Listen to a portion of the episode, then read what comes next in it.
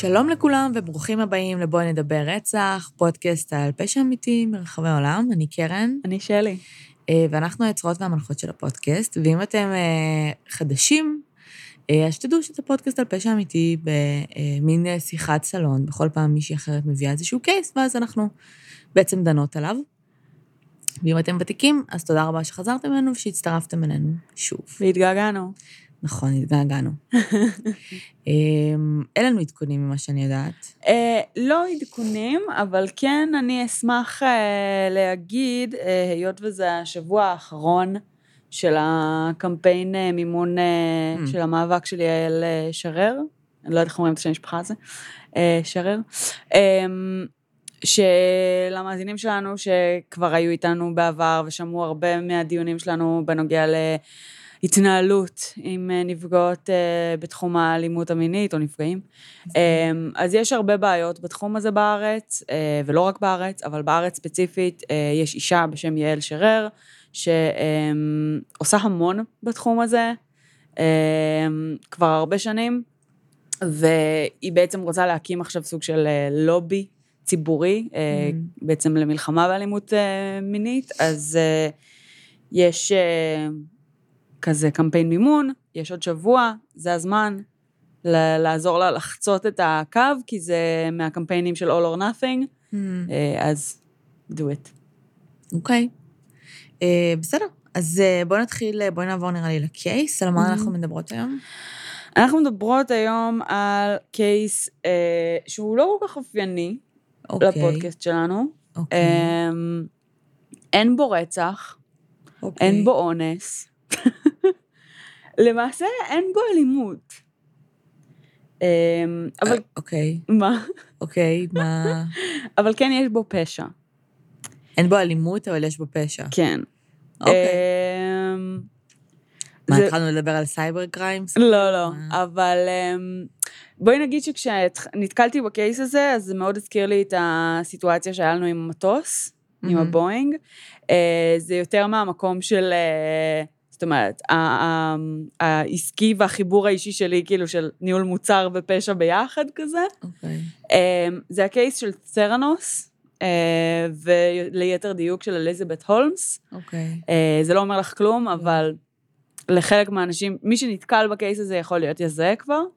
אה, סיפור מאוד מאוד גדול שהתפוצץ אה, די בשנה האחרונה, זאת אומרת, כבר אה, היה ממש אה, הליכים פליליים, אבל... אה, זה המ- הסטארט-אפיסטית? כן, כן, אני מכירה. מעולה. אה, אז, אה, אז אליזבת, הסטארט-אפיסטית, שרוצה להציל את העולם, נכון, ועובדת על כולנו. היא נולדה ב-84, היא בעצם בגיל של אחי. Mm. אמ, וב-2013, בגיל 19, היא בעצם ייסדה את טרנוס, אה, שהוא היה בעצם סטארט-אפ רפואי, שהיה אמור בעצם לשבש לחלוטין את עולם בדיקות הדם. זאת אומרת, אה, להפוך אותן אה, לקלות יותר, לזולות יותר, אה, וממש בשימוש של טיפות דם בודדות, בלקיחה מהאצבע, ולא ב... מבחנות שהיום... מבחנות, מכונות ענק, כאבים, כאילו המון המון המון בעצם דברים שונים שהיה אפשר לשפר בתהליך בדיקות הדם, שבעצם מאזור השנות החמישים הוא די זהה לאיך, זאת אומרת, הוא לא השתנה יותר מדי. קצת כמו שהיום אה, סוכרתיים, או אנשים שצריכים לבדוק את הדם, כאילו לוקחים כזה דם מהאצבע, בדיוק. אז מטיפת דם קטנה את יכולה ללמוד עוד מלא מלא דברים שלא בדיוק. יכולת. אוקיי. היה להם איזה מין מכשירון כזה, שאת דוקרת את האצבע, ואז את... והבנתי שאפילו את רואה אונליין, כאילו, את בעצמך יכולה לראות אם יש משהו לא תקין, לא? זה היה החזון. אה, אוקיי. בפועל... כאילו זה, כאילו, כן. זה התבסס סטארט-אפ. כן. החזון אה, בעצם אה, היה באמת אה, לעשות את זה מאוד נגיש, וברמה של אנשים יוכלו לעשות לעצמם בית. כן. אה, אז באמת בגיל 19 היא מקימה את החברה, ו... אוקיי, בשלב הזה שהיא מקימה אותה, מהמם. על סמך מה היא מקימה אותה? יפה. אז היא, אנחנו ניגע בזה קצת יותר לעומק אחר כך, אבל היא בעצם רשמה פטנט על... אה, היא רשמה את הפטנט, היא לא היא רשמה עבדה עם פטנט. אה, כימי. אה, בזמן שהיא הייתה סטודנטית בסטנפורד. מה היא למדה? היא למדה הנדסה כימית, אוקיי. אמ, אז היא עשתה איזשהו מחקר, היא קיבלה איזשהו מענק מחקר, היא עשתה איזשהו מחקר אה, בניסיון לעשות איזושהי מדבקה אורית, Mm. שמאבחנת זיהום ומטפלת בו. אמ, אז בעצם כל החזון שלה התחיל משם, אוקיי. והייתה איזו רופאה, פרופסורית, לא רופאה, פרופסורית, אה, שהיא התייעצה איתה, שבגדול אמרה לה, זה לא אפשרי. כי דברים? שקשורים ל... כן. כי דברים שקשורים למתן אנטיביוטיקה שלא יכול להיות אורי, או משהו כזה. כאילו בקטע של, לא ככה רפואה עובדת. אוקיי. אמ, אבל, אה, אז בעצם היא גרמה לה to rethink את הקונספט שלה, ולקחת את זה בעצם קצת יותר עמוק, ולא באמת לבוא ולהגיד, אוקיי, מדבקה הורית, אלא בואו ננסה ל- to minimize את אה, בעצם כמות הדם ואת התהליך. השאלה, לפני שמקימה סטארט-אפ כזה, כן. היא- מי היו הסורסים שלה? מי התייעצה, כאילו כדי לוודא שזה משהו שכן בידן לפני שאת משקיעה משאבים? תראי, היא אשת חזון, פשוט החליטה. היא רעיונאית. אמ, היא... היא, באותה מידה יכולה להמציא למ- אה, אה, סוכריה שמרפאה סרטן. נכון, אוקיי. זה לא אומר שזה קיים.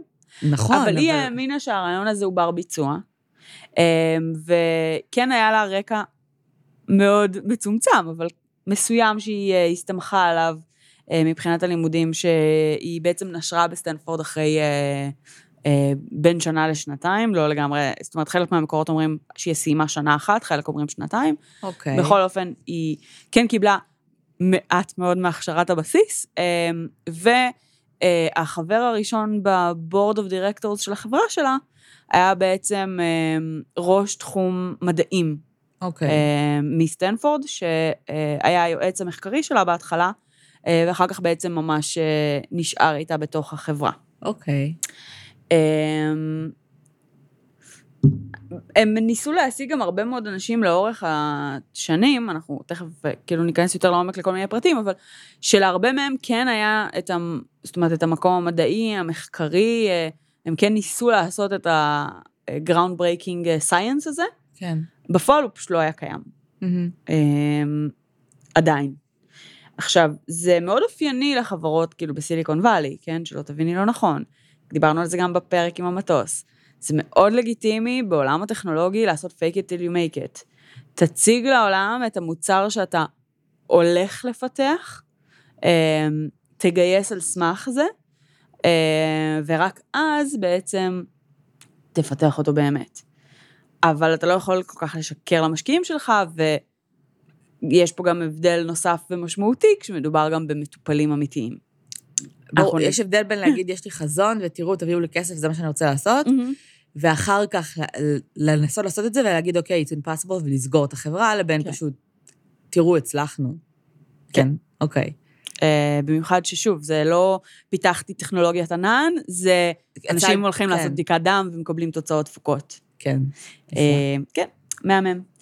אה, אוקיי, אז בגדול ב-2013, עשר שנים אחרי שהחברה הוקמה, החברה התחילה לקבל הרבה פרסום, ואליזבת התחילה לקבל הרבה פרסום, וב-2014 היא הוערכה בשווי שיא של 9 מיליארד דולר, אה, ושירותי החברה בעצם נפתחו לקהל הרחב, לציבור הרחב, נפתח למטופלים אמיתיים.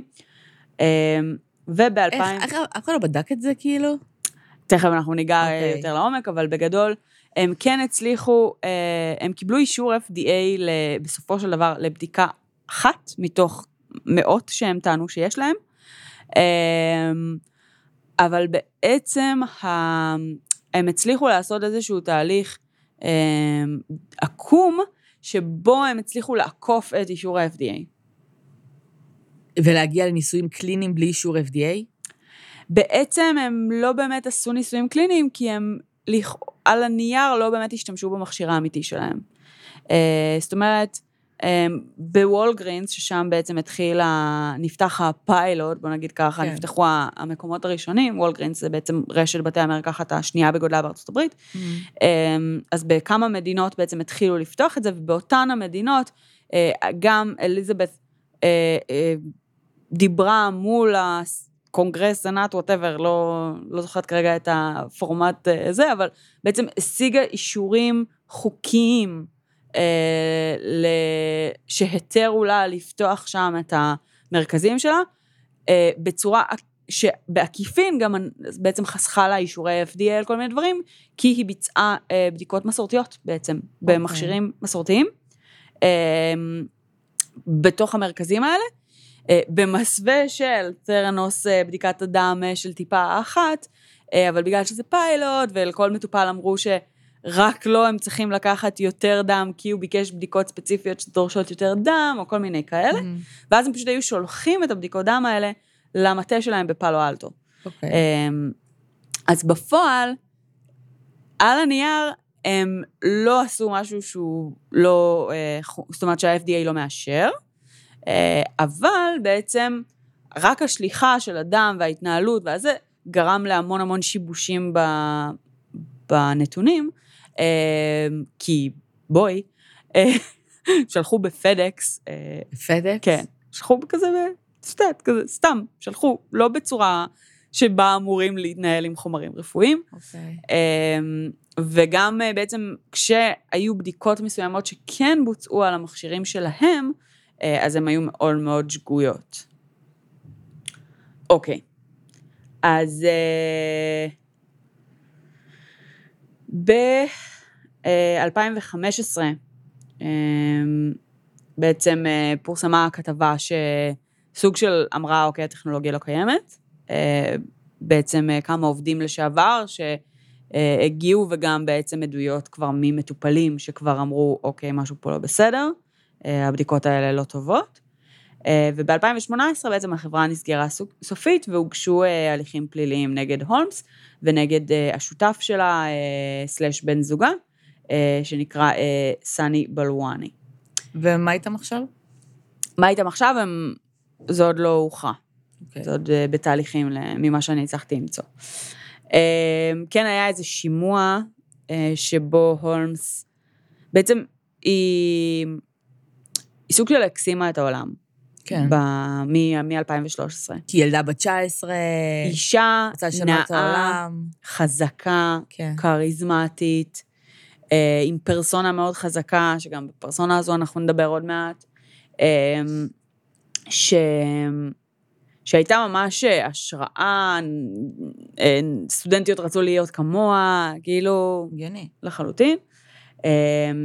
והיא תמיד דיברה בהמון ביטחון ובהמון החלטיות, והייתה מאוד מאוד מקורבת למוצר עצמו בפועל. אה, ובעצם באותו השימוע שנערך אה, בשנה האחרונה, אה, אז שואלים אותה המון המון שאלות, האם ידעת ש... האם ידעת ש... ויש בערך, ספרו מעל 600 פעמים שהיא אומרת את המונח, אני לא יודעת.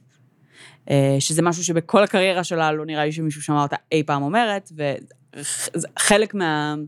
בעצם מהטענה כרגע עם התביעה זה שהיא ידעה הכל, כן, כי הייתה סופר מעורבת. טוב, אז בואי נדבר קצת על הולמס. יאללה. יאללה. אה, אז היא נולדה ב-3 לפברואר 84 אה, בוושינגטון די.סי. אה, משפחה עמידה, מאוד מיוחסת. אבא שלה היה סגן נשיא בתאגיד האנרגיה הענק אנרון, שגם להם היה סיפור, אבל לא כן. קשור. אה, ואחרי זה הוא גם היה בכיר בסוכנות אה, האמריקאית לפיתוח בינלאומי. אימא שלה הייתה אה, תפקיד סגל בקונגרס.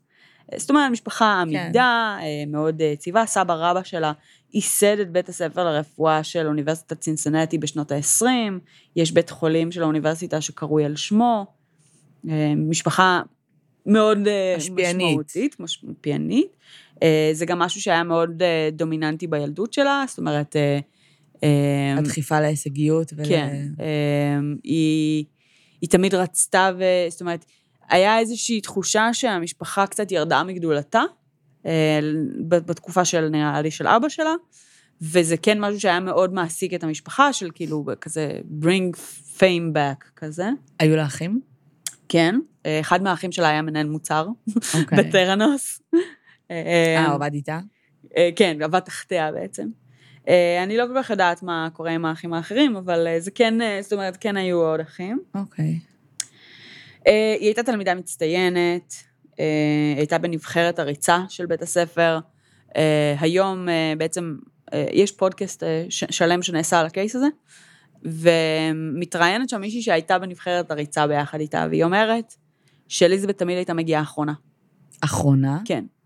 אבל היא בחיים לא הייתה מוותרת, כן. והיא תמיד הייתה ממשיכה, והיא הייתה הולכת בגאווה על זה שהיא הצליחה. כאילו, בקטע של, היא, אמ, היא מאוד האמינה ב-try, try again. כן. אמ, זה לגמרי האופן שבו ראו אותה, היא הייתה בן אדם מאוד מאוד הישגי, וגם אם לא השגתי את זה עכשיו, אני אמשיך לנסות עד שאני אשיג, ואני יודעת שבסוף אני אצליח. אמ, היא למדה מנדרינית בשיעורים פרטיים, אה, מחוץ לשעות הלימודים. אה, אבא שלה עבד הרבה עם, אה, עם סין, אני חושבת, והם ראו בזה פוטנציאל מאוד כן. מאוד גדול. ובגדול, היא, ברעיונות שהיא אומרת בתקופה שהיא הייתה אה, בשיאה, אה, אז היא אומרת שכילדה, היא מעולם לא חשבה שיש משהו שהיא לא יכולה לעשות. זאת אומרת, סוג של אף פעם לא אמרו לי לא. כן. ו... והיא מדברת על זה כאלמנט חיובי ל... אה, להיות סטארט-אפיסטית, כי בעצם כן. בעולם הסטארט-אפים, וכל ה-lean סטארט-אפ, המטרה היא זה שתיכשל מהר, אז, ואז תלמד ותמשיך לעשות. אז, אה, אז בתחושה של בעצם איך שהיא מדברת על החוויה האישית שלה, זה מאוד מאוד תואם לסיליקון ואלי mantra, לפאלו אלטו mantra. אמ, וב-2001 בעצם היא מתחילה ללמוד בסטנפורד, שזה אה, לפי גם איך שהיא מתייחסת לזה, זה המקום שבו הגדולים למדו, כן. אה, סטיב ג'ובס, אה, אה, מרק צוקרברג, אה, והיא פרשה. כי גם הגדולים פרשו? כאילו, מה אני חושבת שבמקום מסוים כן, היא לא אומרת את זה. מעניין הקטע, כי זה נגיד מאוד נוגד את, את, את, את מי שהיא, כאילו, הפרישה מסטנפורד, הלא לסיים את ה... אז, לא לצאת עם אז התואר לא, זה מאוד פנסי תואם. הזה. זה מאוד תואם, כי כל הגדולים בעצם בסופו של דבר, הם, היה להם את ה... את יודעת, את ה... בריית'קור, כן, את ה-visionaries, כאילו כל הביג visionaries בעצם פרשו מהלימודים כדי to follow their vision. אז זה מאוד מתאים אה, מהמקום הזה. אה, איך שהיא מתארת את זה ברעיונות, היא אומרת שפשוט כל זמנה היה מוקדש לעבודה על תרנוס, ולא באמת הלכה לשיעורים, והיה חבל על הכסף. בפועל, על פי העדויות הכתובות, היא כנראה פרשה כשהיא התחילה, כדי להשתמש בכסף בשכר הלימוד בשביל להקים את החברה. אה, מה זאת אומרת, בשכר שכר לימוד שההורים שלהם מימנו לה, אני מניחה. כן, בוודאי. אוקיי. אה, גם המשקיעים הראשונים שלה כמובן היו מתוך קשרים של ההורים, ו... כן. אה, והכל התחיל משם, ובגלל שחלק מהם היו אנשים מאוד מאוד חזקים, זה גם התגלגל. אוקיי. אמ, אז בשלב מסוים בלימודים, אה, שנה ראשונה, אה, היא מקבלת איזשהו מענק מחקר, ואז באמת היא מתחילה, אה, אמ, היא נוסעת למכון המחקר של סינגפור, שם היא מכירה כנראה את סאני בלוואני, אה, שבעצם היה לו איזשהו סטארט-אפ טכנולוגי שהוא היה חלק ממנו, שעשה אקזיט, אמ, והוא בחור מאוד מאוד יציב כלכלית, ועם אה, מה שנקרא אה, בסיס מסוים, לדעתי הוא היה אחד המשקיעים הראשונים שלה. והיא בעצם אה, מתחילה אה, אה, לגבש את, ה, את הרעיון הזה, מתוך העובדה שבסינגפור, אה, היא הייתה שם, ראתה איזה שהן שיטות חדשות ש, שפיתחו לגילוי סארס. אוקיי. והשיטות האלה היו בעצם באמצעות מטליות דם או ממחטות אף, בעצם לנסות לזהות את זה מממש מגע נקודתי. ככה בעצם היא מתחילה לפתח את הרעיון של הפטנט שלה, של המדבקה, שגם מאבחנת וגם, אה, אה, זאת אומרת, ברגע שהיא מאבחנת, אז היא גם מטפלת. כן. אה, ואז היא מגישה בעצם את, ה, את הפטנט הראשון שלה ב-2003 לרשות הפטנטים, ו- אבל בגלל באמת שדי מהר היא כנראה מבינה שרפואית זה לא כל כך מתיישב, היא מתחילה לחפש כיוון אחר, וככה באמת היא מגיעה לרעיון של ה-one drop of blood אה, של תרנוס, אה, והיא נושרת. עכשיו, בתחילת, בשנים הראשונות של החברה, העובדים דיברו על זה שהיא הייתה מגיעה עם Christmas sweaters כאלה, והיא כאילו סתם ילדה בת 19, כן. כאילו. אמ, אבל כשהיא התפרסמה, היה לה איזה מין פרסונה מאוד ספציפית. היא הייתה תמיד לבושה בשחור, עם גולף שחור, אה, Oh שהיא God. העתיקה לחלוטין מסטיב ג'ובס. אה, ויש קטע שאפילו שואלים אותה על זה, והיא אומרת, כן, בטח, לגמרי. אה, לא, היא מצטטת את הציטוט שהוא אמר, של בעצם, זה מקל עליי, חוסך לי זמן להחליט החלטות בבוקר וכאלה. ואז כשאומרים לה, זה מה שסטיב ג'ובס אמר, היא אמרה, הוא היה איש מאוד חכם, אבל אני לבשתי אה, גולפים גם לפני. אה, כמובן שזה לא נכון, אבל זה, זה, זה התשובה יש שם הרשמית קצת שהיא נתנה לעיתונות. נרקיסיזם, אני מניחה, כן. כאילו, אוקיי. אמ, לפחות תהיי מקורית. דבר נוסף שמאוד אפיין אותה, למה גולף, אגב? כאילו, את יכולה פשוט ללבוש רק שחור ולהגיד, זה הרבה יותר קל בבוקר. למה צריך להיות גולף? כי זה, הגולף ספציפית זה באמת ה...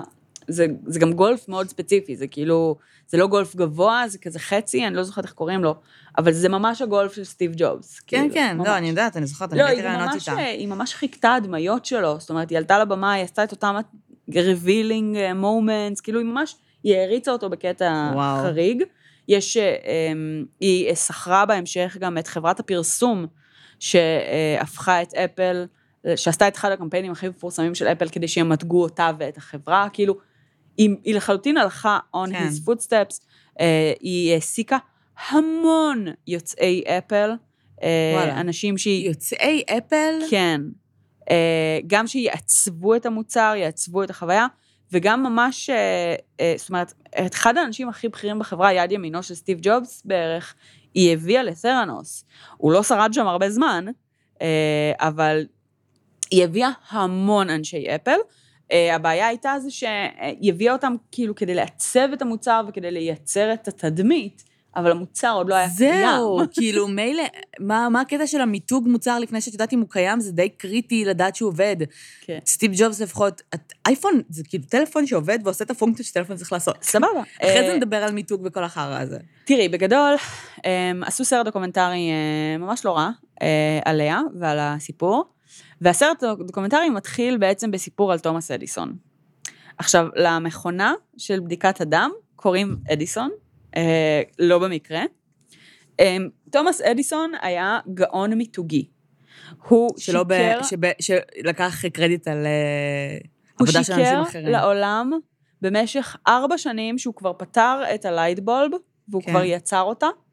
אמ, והיה מזייף הדגמות, נותן מניות לעיתונאים, עושה מה שאת לא רוצה, רק בשביל שהעולם יחשוב שהוא אה, כבר פתר את הבעיה הזאת, ובעצם רק ארבע שנים אחרי שהוא כבר טען שהוא פתר אותה, הוא באמת פתר אותה. אבל הוא האמין שהוא באמת יפתור. אז כש, אה, כשלמכשיר בדיקת הדם, שאליו אתה מכניס את המבחנה של, ה, של השתי טיפות דם, אה, קראו אדיסון, אז את כן, יכולה זה להבין בעיה. ש... זאת אומרת, אין ספק שהיא באמת האמינה שהיא תגיע לשם. אה, הדרך בעייתית, והחשיפה למטופלים אמיתיים זו הבעיה הכי גדולה כנראה, כן. אמ, אבל, אבל היא לחלוטין האמינה בקטע של אני אמתג, אני אהיה ישות חזקה בנוף, ואני אעשה לשוק בדיקות הדם את מה שסטיב ג'ובס עשה עם שוק הטלפונים, בעצם. כן. אני אשנה אותו, אני אה, אה, אגרום לו להיות משהו אחר לחלוטין. שזה כאילו בסדר, אבל... כאילו, יש הבדל ממש גדול בין שוק טכנולוגי שנועד. לבידור, כן. לש- לשוק רפואי. נכון. כאילו, אם את לא מבינה בזה מספיק ולא מבינה מה את עושה, עזבי את המיתוג, תוודאי שהמוצר שלך עובד, אם אם הוא פאקינג היה עובד, את לא צריכה מיתוג. זה תראי, מטורף. הרבה חברות טכנולוגיות באמת לא עובדות עד שהן עובדות. כאילו, הרבה מוצרים כאלה, אמ, יש מונח ב... בעולם הזה, שנקרא Wizard of Oz, אמ, שזה כאילו Wizard of Oz MVP נגיד, או משהו כזה, שבעצם אתה למראית עין עושה טכנולוגיה נורא נורא מסובכת, או עושה, פותר משהו בצורה מאוד חכמה, בפועל מאחורי הקלעים אתה הולך ומושך בחוטים. עכשיו, זה לא בעיה כל עוד אתה באמת נותן מענה ללקוח שלך.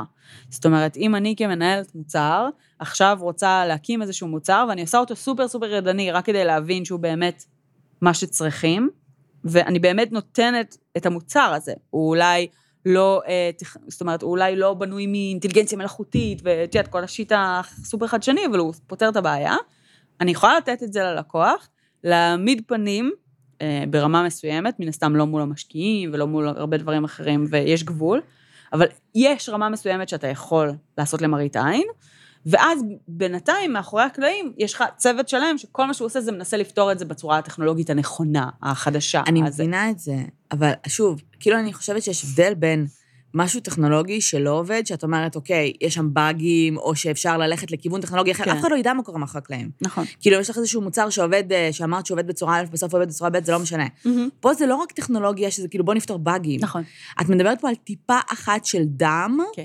שאמורה לתת לך מידע, שהיום כאילו מבחנות נותנות, את מדברת על תהליכים שהם ביולוגיים וכימיים, ו... ומה לא. כאילו, זה, זה מעבר ל... זה נכון. פשוט אה, בלתי אפשרי. כאילו, אין פה דרך לפתור את זה. תראי, בגדול זה כנראה הזה. אפשרי. אוקיי. אה, יכול להיות שהיום אין לזה את הכלים. אה, העניין של המבחנות השלמות, אגב, זה פשוט בגלל שהמכונות התעשייתיות שקיימות היום, והאופן שבו הן עובדות, דורשות הרבה מאוד דם. אבל זה לא כי...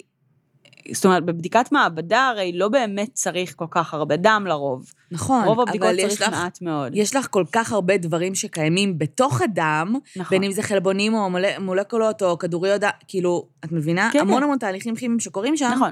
שאת צריכה משהו לעבוד איתו כדי, אם את נכון. רוצה, כאילו, מטיפת דם אחת, לקבל מידע על כל המחלות בעולם בערך. יפה.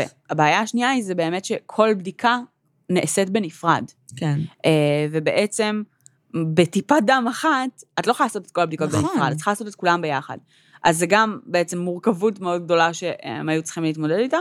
אה, גם ברמת אה, המכשיר שהיה אמור לעשות את האנליזות, שהוא בעצם לא עבד לרוב הבדיקות. אני חושבת שבסוף הם אמרו שהוא עובד בערך ל-12 בדיקות בערך, אוקיי. אה, לא בצורה מדויקת ולא בצורה מספיק נכונה, הם קיבלו אישור FDA לאחת, Mm. שזה בדיקת הרפס, אה, וזהו בערך. זאת אומרת, והם טענו על מאות, הם טענו שבראיונות אליזבת הולמס אה, דיברה על זה שזה אה, מוטמע סלש יוטמע, היא כאילו לא באמת אמרה בצורה מוחלטת שזה כבר בוצע, אבל למשקיעים היא כן אמרה את זה, אה, בשדות קרב, בהרבה מאוד סיטואציות שבהם כבר אנשים משתמשים בזה ונעזרים בזה, לכאורה. Mm. עוד אלמנט לגבי הפרסונה של אליזבת, שמאוד חשוב לדבר עליו, וככה הגעתי לקייס הזה מלכתחילה, אה, זה הקול שלה. כן, שמעתי אותו. כאילו, ראיתי רעיונות איתה. יפה. הקול שלה, אה, בעצם, כשהיא הקימה את החברה, היה קול רגיל. אה, באמת? של זה לא ידעתי. אדם רגיל.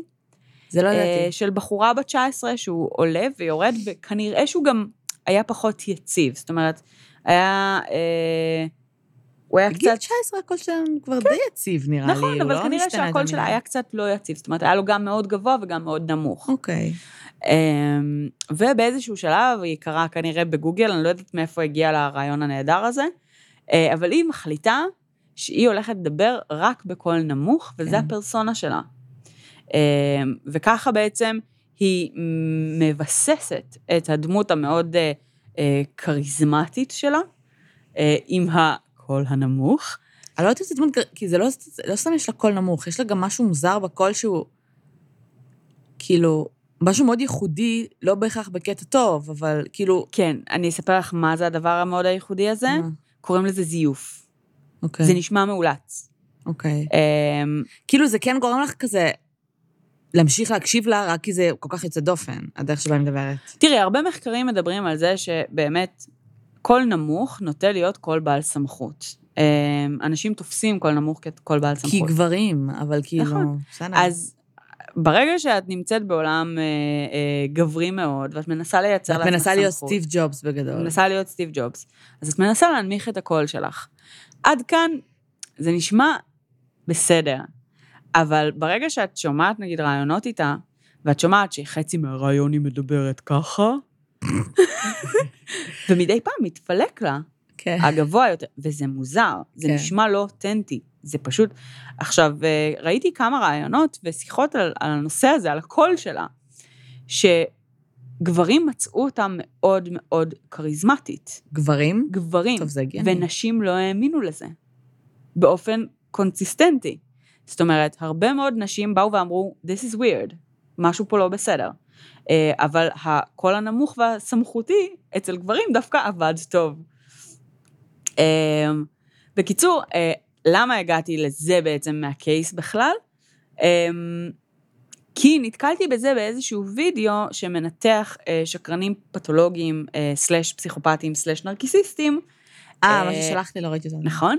ואומר בעצם להיזהר מאנשים שמדברים, משקרים על משהו חסר משמעות. אה, נכון, והוא מדבר על זה בעצם, אבל הכל לא היה חסר משמעות עבורה. זה הדרך, ש- זה חלק נכון, מהמיתוג שלה. לא, לא, עבורה. זה, זה, זה נכון. זאת אומרת, אה. תמיד מי שמשקר על המשהו הקטן הזה, אז זה, הוא לא מרגיש שזה חסר משמעות.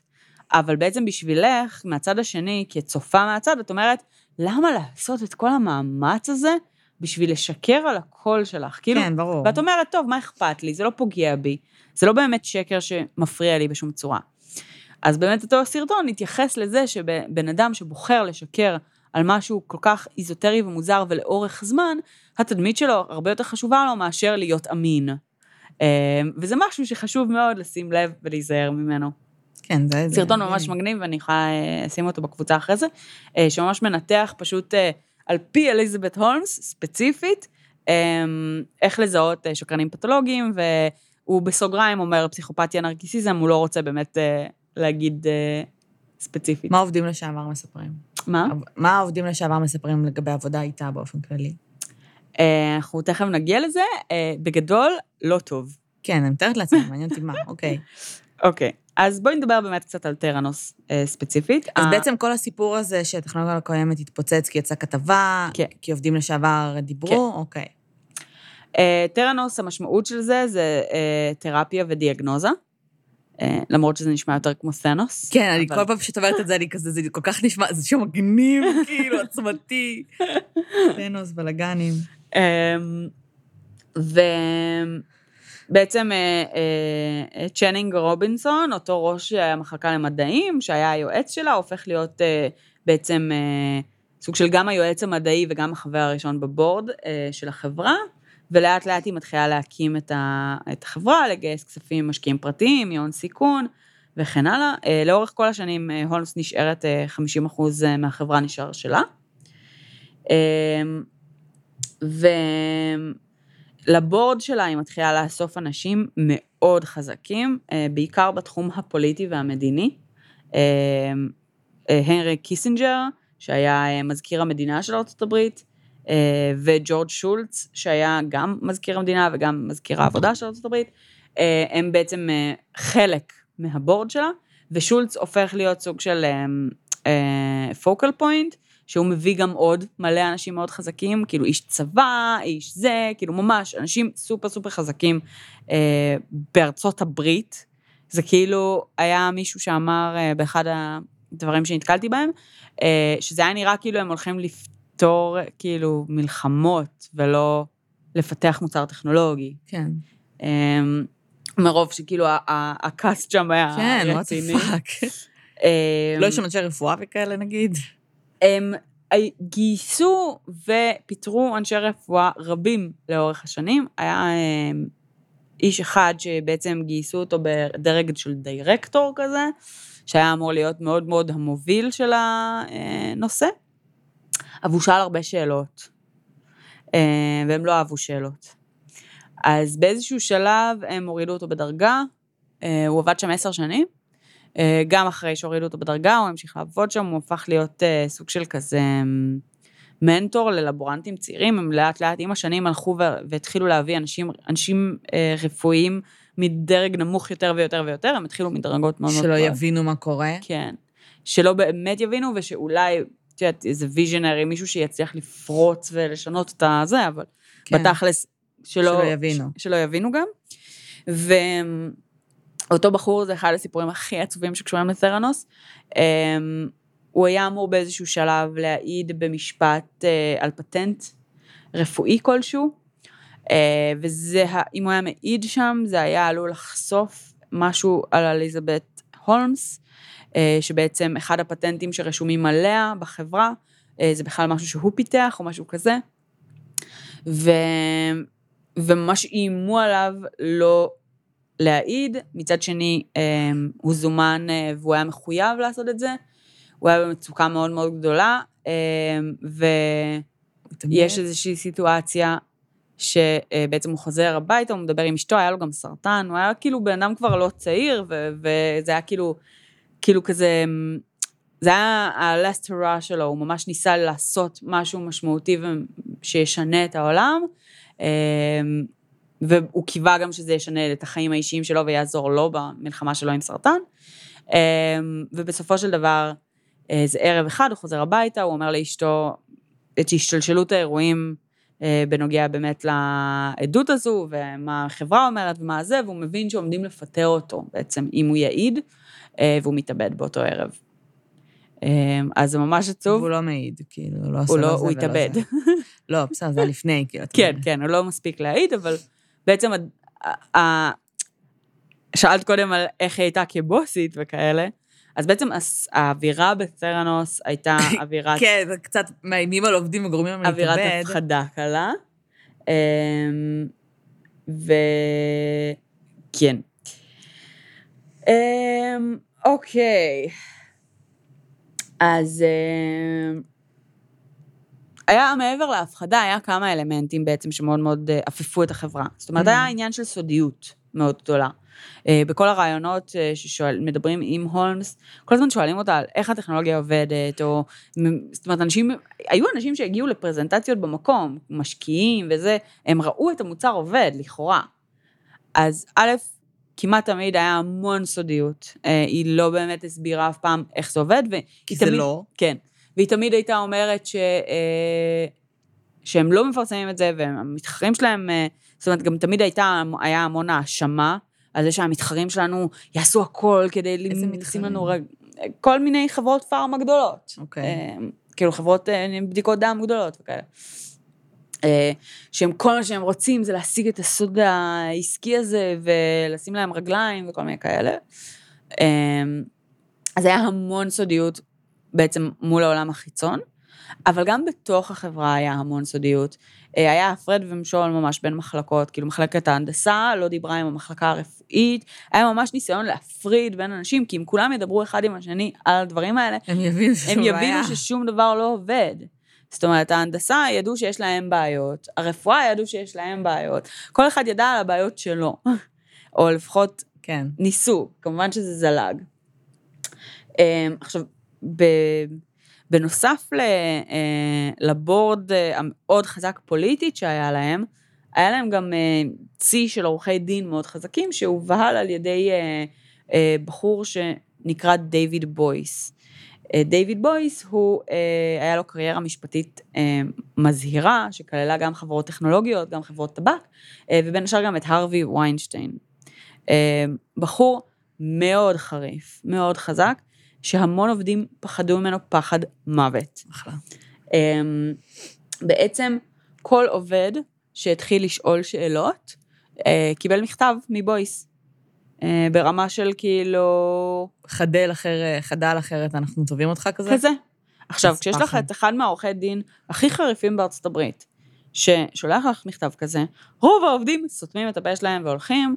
אה, הרבה עובדים לשעבר, אה, שבעצם היום פתחו את פיהם, כל מיני אה, בכירים כאלה מאפל ו- וכאלה, הוחתמו על מסמך שבו הם אה, כאילו כזה לא... לא לדבר על ה... כן, הם אני מחויבים מניחה שהם לו. היו חותמים גם כשהם כאילו התחילו כזה מסמך, ה- אה, נו, NDA?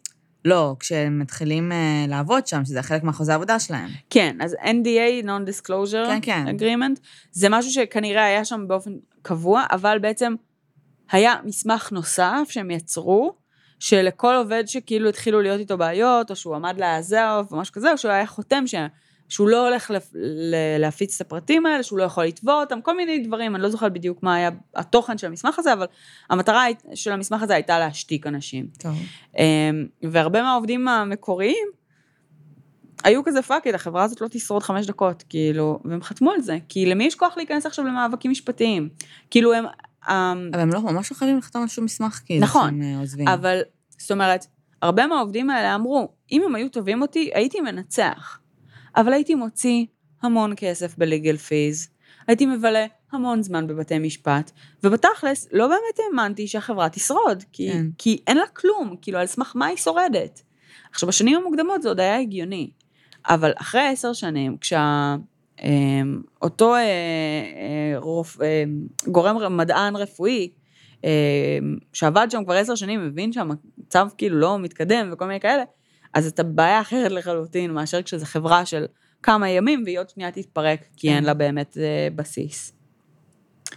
אה, ב-2007 הם גם תבעו שלושה עובדים לשעבר, ובטענה שהם הדליפו סודות מסחריים. וזה כמעט תמיד בעצם העובדים שכאילו אמרו משהו פה לא בסדר, ושאלו על זה שאלות, ואם הם ניסו לשאול את השאלה הזו מחוץ לכותלי המשרד, תבעו אותם. הבנתי. אמ, אוקיי. עכשיו בגדול, את, את מכירה את זה אמ, קצת מ, מ, מעולמות האקדמיה באופן כללי, אבל די ברור לך שבעולם הרפואה נהוג לפרסם מחקרים קליניים, נהוג כן. לפרסם אה, בעצם תוצאות של מחקרים, אה, peer reviewed מה שנקרא, כדי אה, אה, לקבל ולידציה. שהדבר הזה הוא אמין, והוא נכון, וממש... זאת אומרת, ואז חוקר אחר הולך וחוקר את זה מהכיוון השני, ואז, וככה בעצם מתנהלת הקהילה המדעית. אז לצרנוס כמובן לא היה אף מחקר מדעי מאחוריה, אף לא אחד. אמ, והיה באיזשהו שלב איזשהו חוקר שניס, שכתב אה, איזשהו מאמר מדעי על זה שלסרנוס אין מאמרים מדעיים. ותהיי בטוחה שהם לא אהבו את זה. אמ, וכשנושא הלידרשיפ וההנהלה בחברה אמ, קצת עולה לדיון, אז בגלל כל הסודיות ובגלל כל הסיטואציה הזו, איך אתה מנהל את זה? איך, איך בעצם סאני ו, אמ, ואליזבת גורמים לכולם להיות בשקט כל הזמן. Mm-hmm. אז זו מדיניות הפחדה מאוד מאוד חריפה, אה, ברמה של אנשים שמפוטרים on the spot, אה, ברמה של מישהו שאומר משהו שאסור לו להגיד, אז אה, מקבל את הנזיפה של החיים שלו, ברמה של אם אי פעם תגיד משהו כזה, שוב כאילו תפוטר, סלאש נתבע אותך, סלאש כזה. ממש ניהול על ידי בריונות ביומיום, התנהגות הזויה, פלוס החלק הכי מקסים בעיניי בניהול, אה, סני בלואני היה בעצם הסוג של המנהל של החטיבה הטכנולוגית. Okay. אוקיי. אה, הוא כאילו היה נאמבר 2, הוא אה, היה בן זוג של אליזבת באותם שנים, אף אחד לא ידע את זה. וואלה. אבל בטוח שלא המשקיעים וכאלה. כן. והוא היה אה, עונה למיילים שאולי היה מקוטב עליהם. מה זאת אומרת? הוא מקוטב עליהם כאילו בלי שראו שהוא מקוטב עליהם. או שהייתה לו גישה למיילים של כולם פשוט. הוא פשוט, זאת אומרת, לכל איש IT יש גישה למיילים של כולם. כן. אבל אתה לא, אתה לא עושה את זה, כי לא עושים את זה. כי יש חוק, ויש uh, הגנת פרטיות, ויש הרבה מאוד דברים. סני בלווני היה עונה. אם הוא היה רואה מייל חשוד, uh, היה אנשים גם ספציפיים שהוא היה מתחיל לעשות עליהם מוניטורים, כי הוא היה חושב שהם מסוכנים. הוא היה פשוט עונה למייל, ואומר להם מה לעשות, ואומר להם, משתיק אותם, וכאילו, אז אז א', האח הגדול צופה בך, אה, זו האווירת עבודה שהייתה לעובדים שם, והרוב המוחלט פשוט, הייתה תחלופת עובדים מאוד מאוד גדולה, אז הרוב המוחלט פשוט עזב. כן. אה, ומי שלא עזב, הרבה פעמים היה באמת באיזושהי, או אמונה מאוד גדולה שהם באמת יפתרו את זה והם ישנו את העולם. כמה בעצם עובדים היו שם? 700. 700. טירוף. Mm-hmm. חברה ענקית. ממש. אוקיי, אז ב-2015, באוקטובר, מפורסמת הכתבה ב Wall Street Journal, שבעצם מציבה את הזרקור הזה על האמינות של הטכנולוגיה. אה, והכתבה בעצם מתבססת בעיקר על שני עובדים עיקריים, שעזבו את החברה והחליטו אה, אה, לעשות פעולה. אחד מהם הוא הנכד של שולץ, אה, מה board, אה, שבעצם ניסה גם לדבר עם סבא שלו, אה, שסבא שלו היה שבוי בקסמה של אליזבת ואמר לו, fuck no, אה, והוא... הם היו בתפקידים, בתפקידי מפתח, אני מניחה? שהיה להם מידע? לא, לא, שניהם לא? היו בתפקידים די זוטרים. הוא היה בתפקיד אינטרנשיפ. אה, וואלה. ראשון אחרי התואר. היא הייתה גם בתפקיד ראשון אחרי התואר. אוקיי. הם פשוט זיהו בעיות, וניסו להציף אותם למעלה, ובמקום להציף אותם, קיבלו פושבק. הוא... יש לו בעצם באחד המיילים שהוא שלח להנהלה, אה, לאליזבת ולסני כנראה, הוא כתב שהוא זיהה, ש... אה, זאת אומרת, הם היו צריכים לעשות הרבה הרבה בדיקות, ו... אמ, ולשלוח דוחות בעצם, את יודעת, בשביל לקבל את האישור, היה להם, לא היה להם היתר של ה-FDA, אבל היה להם איזשהו היתר אחר שנתן להם להשתמש ב-X, mm-hmm. בדברים מסוימים. אז הם היו צריכים בעצם את הדוחות האלה לשלוח למקומות האלה, כדי להראות את התוצאות של הבדיקות. והייתה מדיניות של תזרוק את כל התוצאות הלא נכונות, הלא טובות. אז היה כל מיני דברים שהיו קצת מפוקפקים. בגדול מה שהם היו עושים זה שעושים במרכאות את כל הבדיקות, ופשוט נותנים תוצאות שהן לגמרי מזויפות. כאילו, אין קשר בין הבדיקה לתוצאות תכלס, כי זה פשוט לא אפשרי. הם כן היו מוציאים תוצאות. הם היו עושים 100 בדיקות. סבבה? 10 מתוכם היו נותנות את התוצאה הנכונה, נגיד. הבנתי, הבנתי. אז הם, היו זורקים את כל השאר. הם היו מציגים רק את ה-10, כן. עכשיו, אה, באחוזים, אורו אה, חישב 42.9, משהו כזה, אחוז דיוק לאיזשהו, איזושהי בדיקה מסוימת, לאיזשהו משהו. והוא כתב את המספר הזה באיזשהו מייל שהוא שלח לאליזבת ולסני. ואחר כך הוא בעצם העביר את אותו התוכן, את אותו מספר, גם לעיתונאי. אז ברגע שהעיתונאי פנה אליהם לקבלת תגובה או משהו כזה, הם כבר ידעו מי העובד כן. שהדליף לכאורה, אה, ש... שסיפר. ו... וכאילו, גם הוא וגם העובדת השנייה, שהיא בעצם לא פנתה ישר לעיתונאי, אלא אמ, היא פנתה ל... אמ, ל-FDA נראה לי? כאילו היא פנתה לארגון גדול שאמור לבקר על העבודה שלהם, אני לא זוכרת כרגע אם זה היה ה-FDA או משהו, או משרד הבריאות או משהו כזה, אבל בעצם היא שלחה איזשהו אה, אימייל אה, שמפנה אצבע ומבקש מהם לחקור את תרנוס, אה, והוא פנה בעצם ל... כן. אמ, לעיתונאי, אמ, ובסופו של דבר הם גם דיברו אחד עם השני, אה, הוא גם אפילו הביא אותה לארוחה אצל סבא שלו, שהיא תספר את מה שהיא יודעת ואת הצד שלה בתרנוס, ובעצם זה מה שבסופו של דבר היה המידע שעליו הכתבה התבססה בעיקר. בנוסף לזה היה גם כבר תיעודים של אנשים ש... את יודעת, הלכו, עשו בדיקת דם, mm-hmm. חוזרים הביתה, ואומרים להם, וכאילו נתונים מצביעים, שוואלה, נגיד הייתה איזה מישהי שהייתה מוחלמת אה, סרטן שד. אמ, ו... והיא לקחה טיפול הורמונלי שאמור בעצם למנוע מרמות אה, האסטרוגן לעלות, כדי למנוע כן. מהתפתחות של סרטן חוזר. ואז היא עושה בדיקת דם, והיא רואה שהרמות האסטרוגן שלה ממש גבוהות. מה זה אומר? זה אומר שחזר הסרטן. כן. פריקט אאוט לחלוטין, היא אה, מתקשרת לרופא שלה, והרופא שלה אומר לה, בואי אולי בכל זאת נסי לעשות בדיקת דם נוספת במקום שהוא לא תרנוס, כי זו פעם ראשונה שהיא עשתה שם בדיקה. כמובן שהבדיקה הייתה תקינה לחלוטין, ולא היה לה שום אה, חשד, אבל כאילו לאורך של פרק כן. זמן מסוים, זה יכול, לחלוטין גרם לבעיות באבחון ולמידע כוזב למטופלים. Mm-hmm. אז גם הדברים האלה התחילו לצאת, וגם זה בעצם התחיל להיות אינדיקציה שמשהו פה לא בסדר.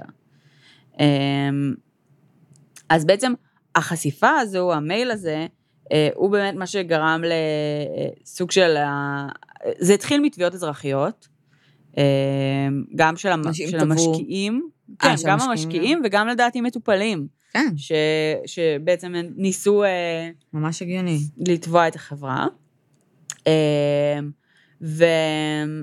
וב-2015, סוף 2015, אז ה-FBA ומחלקת הבריאות של, של המדינה בעצם ממש פתחו בחקירה רשמית נגד החברה, שותפים עסקיים וכולי, כולל וולגרינס, שהם תכלס מאוד נדפקו מזה, אה, וכנראה לא היה להם שמץ של מושג על הדבר, אה, ממה שהוצג להם, אז בעצם הכל עבד והכל היה, היה אמיתי. אה, היום בעצם ה... אסרו על הולמס, היא עשתה איזושהי עסקה בעצם. אה, היא עשתה עסקה? שלא לא בפלילי, באזרחי, שבו אה, נאסר עליה לנהל מעבדות בשנתיים אה, שלאחר מכן, אה, והיה עוד דברים נוספים, רגע. מתי המשפט שלה וכל הדברים האלה אמורים להתחיל? זה בעיכובים, לדעתי הם יעכבו את זה עוד הרבה זמן. וכרגע החברה עצמה, מה איתה? אז ב-2016 הם סגרו את שירותי בדיקות הדם, אה, באוגוסט 18 הם הפסיקו את הפעילות של החברה. ובעצם היא התפרקה. אה, אני חושבת שכשהם הפסיקו את הבדיקות דם אז היא גם ירדה מתפקידה כזה. אוקיי. ובמרץ 2018 אז גם הוועדה לניירות ערך ולבורסה הגישו תביעה אזרחית נגד טרנוס והולמס על בעצם גיוס בהונאה. אה, אה, אוקיי. ההסכם פשרה שהיה לה, אה, זה היה בעצם איתם לדעתי, והיא חויבה לשלם קנס של חצי מיליון דולר, היא ויתרה על 19 מיליון דו... ממניות החברה ועל השליטה בחברה, ונאסר עליה לכהן בדירקטוריון או בתפקיד בכיר בחברה ציבורית למשך עשר שנים. זה כאילו ההסכם שהיא עשתה בעצם ב... עם הבורסה. אבל ביוני 2018 הוגש כתב אישום פלילי על ההונאה, גם נגדה וגם אה, נגד אה, אה, בלואני. שהכתב אישום הזה כולל בעצם מספר סעיפים שקשורים להונאה בכל מיני רמות. גם באמת, אני חושבת שהבעיות העיקריות זה מול המשקיעים, זאת אומרת, כי את זה אפשר לכמת ממש, אבל המטופלים זה אחד הסעיפים, אני חושבת, הכי חזקים, כן. כי זה בסדר, בר... זה לא בסדר, אבל זה דבר אחד אה, באמת לעשות איזושהי אה, הונאה שהיא אה, כן, כספית נטו. נטו כספית. אבל באמת היה פה גם צד של ממש מסכן חיים. כאילו באותה מידה שהאישה הזאת קיבלה את הרמות אסטרוגן הגבוהות, mm-hmm. ואז אחרי לעשות בדיקה, יכול להיות שמישהו קיבל בדיקות דם מאוד תקינות, אבל הן לא התקינות בפועל. אבל הן לא, בדיוק. זה די נוראי. אה, היא טוענת שהיא לא ידעה מזה? אז היום היא אומרת, אני לא יודעת. זאת אומרת, בשיבה, יש את השימוע הזה עם ה-600 לא יודעת. אמ, שואלים אותה, בתאריך ככה וככה אמרת שיש לכם כמה מאות בדיקות דם פועלות ואתם בדרך לאלף. האם זה, האם זה אמת או שקר? לא. כאילו, האם זה... אז היא אומרת, בזמנו לא ידעתי את זה, אבל אני חושבת שזה לא היה נכון. אה, כאילו, כל מיני כאלה. אה, ויש, כאילו, יש איזשהו מישהו, אם היא טוענת שהיא כביכול לא ידעה כלום, יש איזושהי טענה שמישהו אחר משך בחוטים? Uh, כרגע לא נראה לי. Uh, זאת אומרת, שוב, אין, אין עדיין יותר מדי line of defense, אבל זה נראה שבינתיים הגישה היא, היה לנו מוצר שהאמנו בו, uh, ואנחנו רצינו לפתח אותו, והיה לנו אותו מדויק עד ל-X אחוזים, והאמנו בזה שהוא יגיע לשם. זאת אומרת, הבעיה עם זה היא באמת העובדה שהם אמרו שהוא כבר עובד. כן. אז, אז אם הוא לא באמת עבד, אז ההונאה היא בזה שהם אמרו. בזה שהם אמרו, אה, בזה שהם עשו ניסויים קליניים, כן. למרות שזה לא... כן. Okay. אוקיי. אה, וגבו עליהם כסף. בוודאי. בסדר, עלות מזערית. גם לא משנה, גם זה היה בחינם, זה לא... נכון. לא, לא סבבה. לא, תראי, החזון שלהם מדהים. כאילו, הם גבו איזה 2-3 דולר על כל בדיקה, כשבפועל, כאילו, במערכת הבריאות האמריקאית, זה מאות דולרים לפעמים. סבבה, שלי, אבל כאילו, זו בדיקה לא מדויקת. כן, כן, כן. זה בעיה, כאילו. ברור. גם אני יכולה לגבות 2-3 נכון. דולר על ניתוח שאני אעשה עלייך, אם את נכון. רוצה. כאילו, את מבינה. את יכולה. חזון אכן מדהים. בעולם של אליזבת את יכולה. החזון אכן מדהים. אל תתני לאף אחד להגיד לך לא. יופי. אני אהיה מנתחת קיבל, אני פשוט אנסה until I make it. ויהיו מאחורי כנראה מאות קורבנות, אבל בסוף אני אצליח. כן. נפלא. כן. אמ, כן, אז אה, היום אליזבת אה, מאורסת. למי? לבחור רנדומלי, שלחלוטין לא קשור לכל הפרשה הזאת. אוקיי. אמ, למה הוא... הוא יורש של איזה שהוא... היא והשותף נפרדו, אנחנו יודעים? לא. אה, הם נפרדו לדעתי עוד לפני אה, סוף ה... זאת אומרת, היה עוד לפני זה שזה נגמר. תראי, רוב האנשים לא ידעו שהם זוג בכלל. אה, אז אה, אני לא יודעת להגיד לך מה הייתה רמת ה... הם גרו ביחד. אה, היה איזשהו שלב שבו כאילו בעצם הוא עזב את החברה ו... ו... והם לא גרו ביחד יותר, אבל זהו. זאת אומרת, כן. הוא עזב אה, לפני שהכל נגמר. טוב. זה קייס סופר מעניין, יש עוד המון פרטים שאפשר באמת אה, אה, להרחיב בהם. אה, אני מאוד מאמינה שברגע שגם יהיה התקדמויות זה יהיה סופר מעניין מבחינת משפט וכאלה, אה, בהנחה ויהיה משפט באמת ולא יהיה איזושהי עסקת טיעון. אנחנו... אה, עסקת טיעון על. על דבר כזה יכולה ללכת לכלא להרבה מאוד שנים. נכון. זו אחד בעצם העונש המקסימלי שהיא יכולה להגיע אליו, לדעתי, זה 20 שנה בכלא. בסדר, לא תגיע למקסימלי, אבל... דיברנו על רוצחים שעשו פחות. כן, אבל, נכון, אבל פה זה באמת... אה, טוב, א' כל אנחנו יודעים שאתה הולך יותר... אה, אתה משלם הרבה יותר, מחיר הרבה יותר כבד כשמדובר בכסף. כן. אה, וב' זה גם... כאילו, ה-FDA בטח כזה, the fuck. כן. הם יצאו מטומטמים רצח. כאילו, בגלל שהיה אנשים כל כך חזקים כן. שמעורבים בחברה הזאת, אז הרבה מאוד, זה קצת כזה אפקט קיטי ג'נוביס כזה, כן. של כאילו, מישהו מהאנשים החזקים האלה בטח יודע על מה הוא מדבר.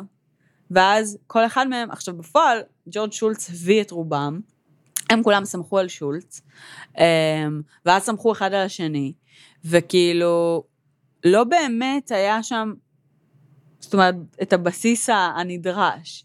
עכשיו, היא גם מאוד הייתה מניפולטיבית, היא מאוד אמרה לכל אחד מה שהוא רוצה לשמוע, לשולץ, שולץ כשהנכד שלו הגיע אליו ואמר לו, תקשיב, משהו שם לא בסדר, אז הוא אמר לו, לא נכון, אליזבת אמרה לי אחרת. זאת אומרת, אליזבת כבר הפכה להיות בת בית, היא הייתה מגיעה לארוחות שישי, כאילו, זה כבר לא היה רק עניין של... אה, זה היה ממש... אה, התרמית הייתה מאוד עמוקה.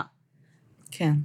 אה, רק אחרי שהסיפור, זאת אומרת, אחרי שהנכד שלו כבר דיבר עם העיתונאי, ובויס רצה לתבוע אותו וכל מיני כאלה, אז היה קטע שהם, ששולץ ממש, הם, כמה עורכי דין הגיעו אליו הביתה, והוא תיאם פגישה עם הנכד שלו שם, והם ממש סוג של כזה תקפו אותו, ורק אז הוא היה כזה, רגע, רגע, רגע, משהו פה לא בסדר.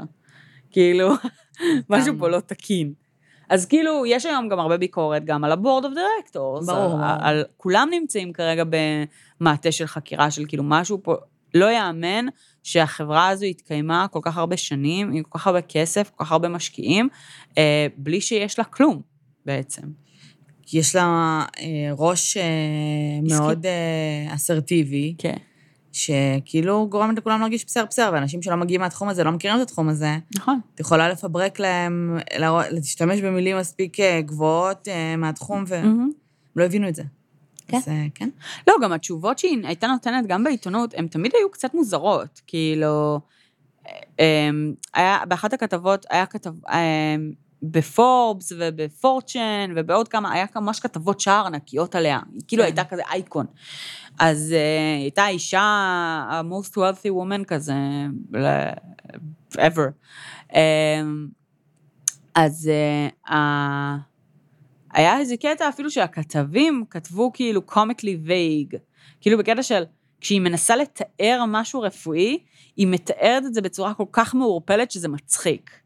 כאילו, אפילו ה... כולם שמו לב שהיכולת שלה להסביר את הטכנולוגיה הרפואית היא מגוחכת. אה, כאילו, משהו שם לא עובד. אבל פשוט הרבה מאוד אנשים אמרו, אוקיי, זה לא עובד, אבל זה לא אומר שהמוצר לא עובד, כי יש לה כל כך הרבה אנשים מאוד חזקים לצידה, כנראה שהיא יודעת מה היא עושה. כן. טוב, This is the case. נפלא. אמ, כן, זה היה ממש מעניין, הסרט Mm. מעולה. אמ, יש סרט הוליוודי שאמור לצאת, אה, כן? בשם Bad Blood עם אה, ג'ניפר לורנס, שאמורה קול. לשחק אותה. לא יודעת. מתי, אבל כן, הם כרגע אוי, זה. נהדר, גם ג'ניפר לורנס שיחקה את ה inventor ב... כן. זה? לא, אני לגמרי יכולה לדמיין אותה עם כזה גולף. אוי, זה מעולה. אה, אז כן, אז יהיה מגניב. אה, הסרט שאת מדברת עליו, איך קוראים לו? אה, זה סרט דוקומנטרי, כן? כן, הוא נקרא The Inventor. Inventor? The Inventor, משהו... משהו... אה, Blood in Silicon Valley. זהו, משהו Silicon Valley, זה גם מה כן. שאני זכרתי. אה, אוקיי, מגניב. אה, הוא דוקומנטרי, הוא, הוא די מרכז, אה, זאת אומרת, את אותו תוכן שיש גם בפודקאסט, אה, אבל אה, פשוט מציג את כל הסיפור באמת ואת מה שקרה, דרך גם ה, אה, שני העובדים ש, שדיברו, גם הרבה, כל, מכל הזוויות, מכל הכיוונים, ממש טוב. מגניב. אה, טוב, אז תודה שהאזנתם, ספרו לנו אם נהניתם ואם אהבתם. אה, כרגיל, מי שעוד לא נכנס לקבוצה שלנו בפייסבוק, בואי נדבר רצח ופשע אמיתי, אתם יותר ממוזמנים. אה, תדרגו אותנו בכל מקום אפשרי, באתר החדש של הפודקאסטים, הוא לא חדש, אנחנו פשוט לא, לא גילי, גילינו אותו לא, רק לא דיברנו לאחרונה. עליו עד עכשיו. כן. iTunes, פייסבוק וכל מקום, ותספרו לחברים. ודברו איתנו, כרגיל. וזהו, נראה לי. תודה שהאזנתם, כן. שיהיה שבוע מעולה. ביי. ביי אוש.